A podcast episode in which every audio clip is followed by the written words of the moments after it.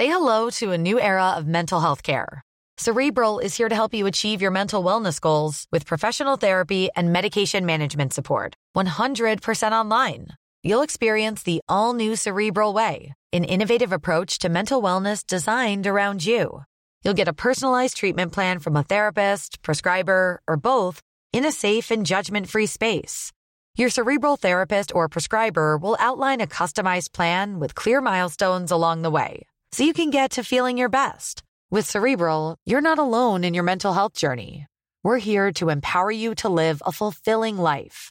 So take that first step towards a brighter future and sign up today at cerebral.com slash podcast and use code ACasts to get 15% off your first month. Offer only valid on monthly plans. Other exclusions may apply. Offer ends July 31st, 2024. See site for details. Content warning. Check the show notes for more information. It's April 6th, 1889, and another remarkable event is about to be uncovered by Arion, Rebecca, and Olly, the Retrospectors. You press the button, we do the rest. So ran the slogan of the first Kodak handheld camera, which had been released the previous year, 1888. However, early customers were not always happy with the fragile, poor quality paper that the film was printed on.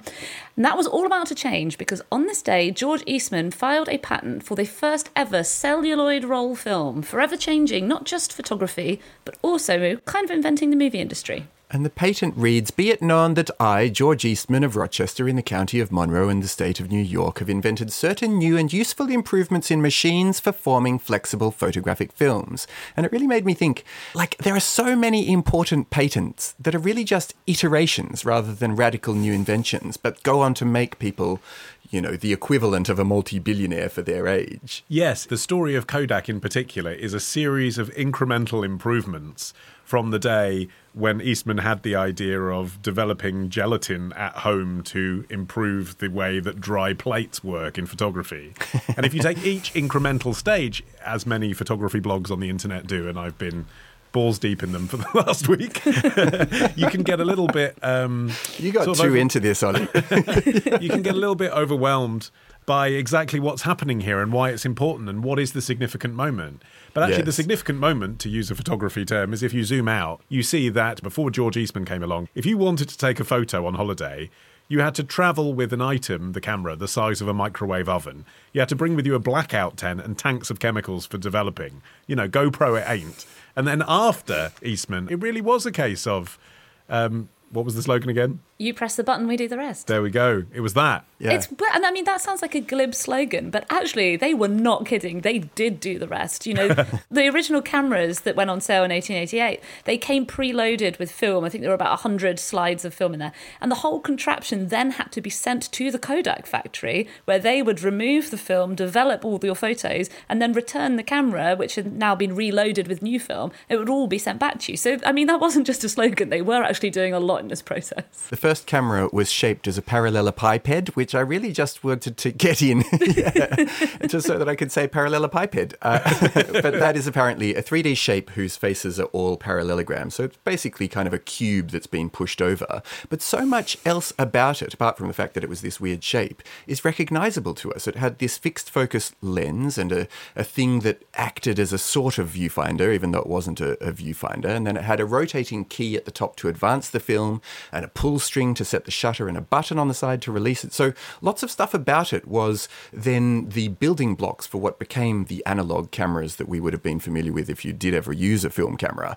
And that has given birth to then the digital camera, though in a sort of tortured way that didn't necessarily benefit Kodak. But it did give birth directly to the disposable camera, didn't it? Basically, a disposable camera, except they send it back to you, which actually True. is a disposable camera that most of us would prefer to use these days, That's isn't it? eco-friendly. Yeah. I mean, I sort of always assumed that that idea must have come about in like the late 70s or something from Fujifilm. But, the, you know, the whole concept, the, the, the apparatus is a disposable camera, but a hundred years earlier, just, you know, bigger.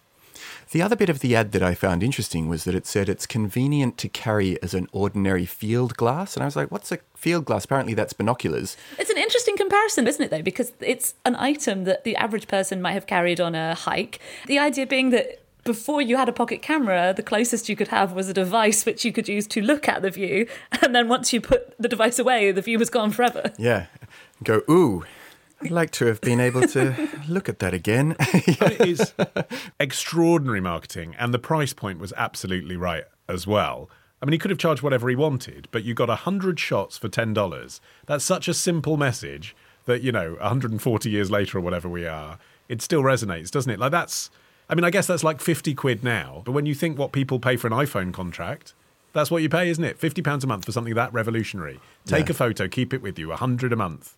It's brilliant. Apparently, he'd been inspired by the razor and blades business model, where you sell the apparatus itself, the, the razor, for a comparatively low price, and then you hoik up the, the margin on the other bits. So, in his case, particularly, you know, the, the blades are the equivalent of the film and the chemicals and the paper. And so, you know, you continue to sting people once they're in your. You'd now call it an ecosystem, wouldn't you? Eastman perfected the formula with the Brownie camera that was first released in 1900. There were various models you could buy, but the basic one was made of cardboard and it was obviously then incredibly cheap. And it was really what put cameras basically in everyone's pocket. But it's, it's almost that sort of Steve Jobs thing, isn't it? Of understanding what the public want and like knowing that you can't underestimate the public's inability to operate technology. Like, keep it simple. That's basically it, isn't it? Yeah, well, I think even he wrote a lot of the early advertising himself, and he came up with the name Kodak too. And I think that even Yeah, out thin air really ahead well. of yeah, it, isn't that really ahead of its time? I feel like at this period in time, businesses were called the George Eastman Photo Camera Yes. Company Yeah. Inc. And he just liked the sound of the letter K, and he thought Kodak sounded snappy. And I mean, that name has really stood the test of time, right? He particularly also liked the letter K because he said it seems a strong, incisive sort of letter. Well, I wonder if he was dyslexic or something because the whole identity of the brand came to him as well at the same time.